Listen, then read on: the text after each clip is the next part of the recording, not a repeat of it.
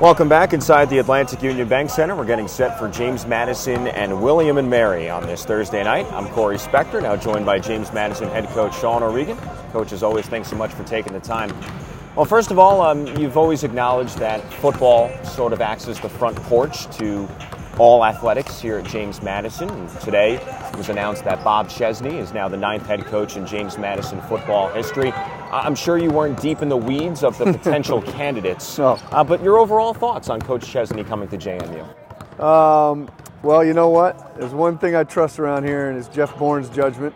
Um, so I'm sure that he's uh, he's the right man for the job. I've put very little time and effort into um, evaluating Coach Chesney's uh, uh, record or uh, past, but I will have you know that um, I got a message today um, saying make sure you tell him you're from Montpelier, Vermont, because he was a graduate assistant at Norwich, mm. which is in Northfield, Vermont, which is 10 minutes from my house. So uh, we got a little bit in common. I've been to Norwich. A lot of my um, uh, good friends up there have been to Norwich. So he must be a good guy if he was at Norwich. Right. Is there something about the Vermont spunk that you're going to enjoy with? It has, has to be. It Has to be a good guy. Everybody from Vermont is. So there it is. All Sold. Right. We're looking forward to seeing that relationship blossom between the two of you once he arrives here in Harrisonburg. Let's talk about your basketball team. Coming off a big win over Wake Forest, uh, your, your backup point guard, Chloe Sterling, was fantastic, tied her career high with 10 points.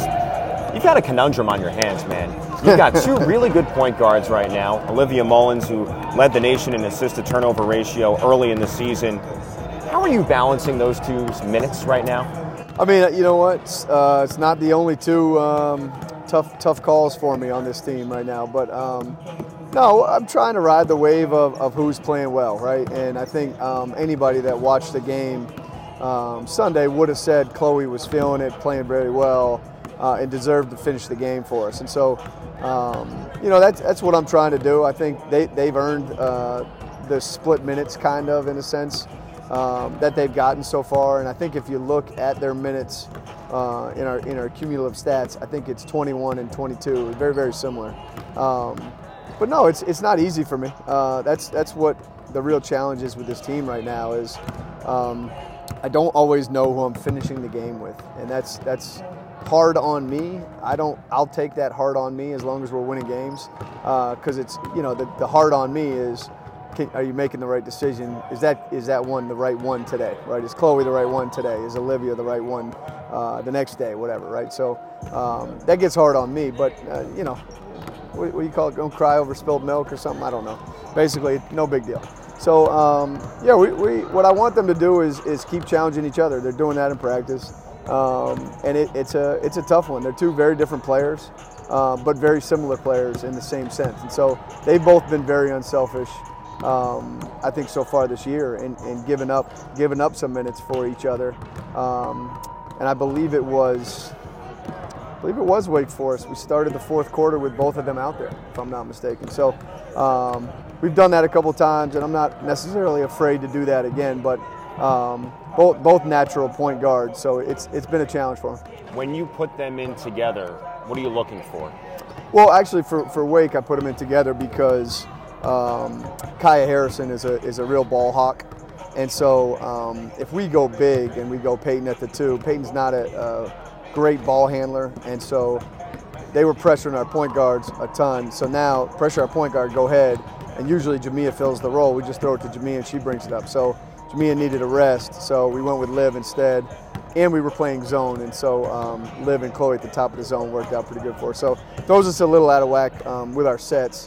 Um, but at that point in time, it worked out pretty good. The beginning of the fourth was the good part of the fourth for us. So um, maybe that combination gets a little bit more play.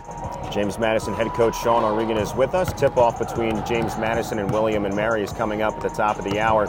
Let's talk about William and Mary a little bit, but first their head coach and Erin Dickerson Davis, her second season there, did a great job with the program, leading them to 12 CAA wins, which actually matched their program record. You know, going back to her time at Towson, I was you know deep into the weeds of this whole thing.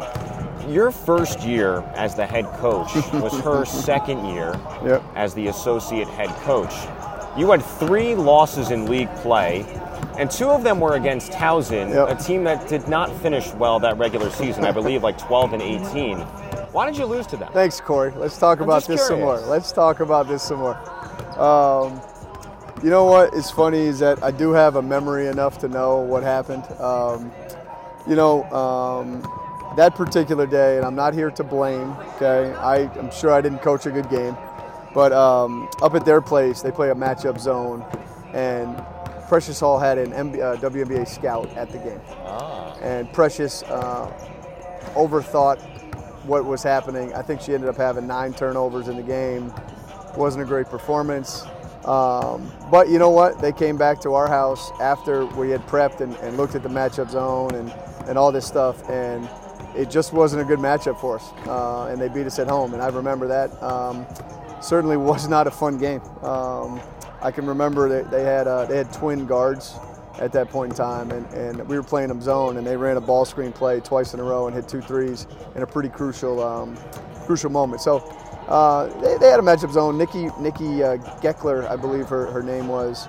Um, they ran a matchup zone at Georgetown, and, and um, so you know um, that was that was a kryptonite for that particular team. But um, I think Erin's done a great job. You would think they would be dropping off um, because you lose two kids that are borderline all conference in Riley Casey and Sydney Wagner. And I think I think I actually think she's better. I think they're better this year. Um, and I'm, I don't want to butcher her, her last name, but number five, Bella Nascimento. Nascimento. Um, I think that kid is an absolute stud, and she is the first person on my scout report. Uh, I think it's really hard to stop her. I think she's got three. I think she's got mid range. I think she can pass. I think she can get to the rim. Um, and didn't have great numbers in Manhattan. Didn't make sense to me, but uh, that's a testament to, to, to coach. I'm gonna call her Erin because I got to do two last names. Um, Davis, Dickerson Davis, um, and then Nyla Young. We've been playing against for two years at Hampton um, and is dangerous. I mean, we, we, she was always a focal point for us at Hampton. Um, but again, I I think that their ball screen offense is really good. I think they're playing good enough defensively to keep themselves in games. And they've, if you look, I mean, they're tied with ODU with a minute 40 to go at their place. Um, they're in a nip tuck game with Mason. They're in mean, you go down the line, it's, it's all very close games, other than Virginia. And even Virginia, I mean, it's a six point game, 3.30 to go in the third quarter. It's like they're right there. And so um, this is not one I take lightly. I know what we've done against William and Mary in the past.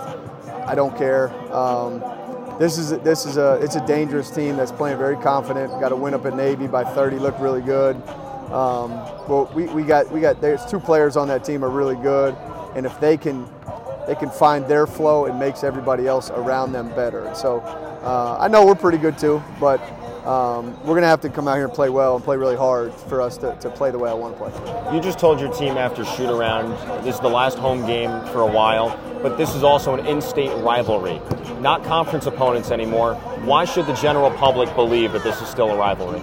Uh, you know what? Because I would say this because I believe it's it's it's the maybe the longest lasting um, school that that JMU women's basketball has played against, and I'm not not 100 percent sure of that. Most common opponent ever for this Is program. it? Yes. That's exactly right. So that why wouldn't that be a rivalry? And I give I give Coach Coach Erin a lot of um, credit because I called her when she got the job and I said let's play, and a lot of coaches wouldn't have played. Um, and she said let's do it, and she's already said let's do it again and keep the series going, and that's what this should be. And, and again, like I said, even with Liberty, it's like it makes sense to play in-state teams.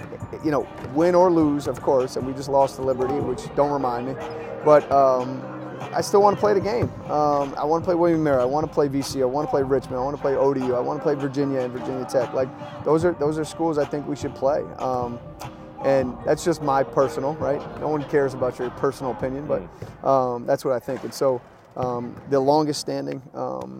What do you say? Can't say rivalry. Longest standing series. Yes. Thank you. Longest standing series we've had. Um, I hope people come out and show because we won't be back for, for about a month. Um, and then, you know, for our team, we have, we have 10 days off between this one and Maine. So uh, it's time to empty the tank.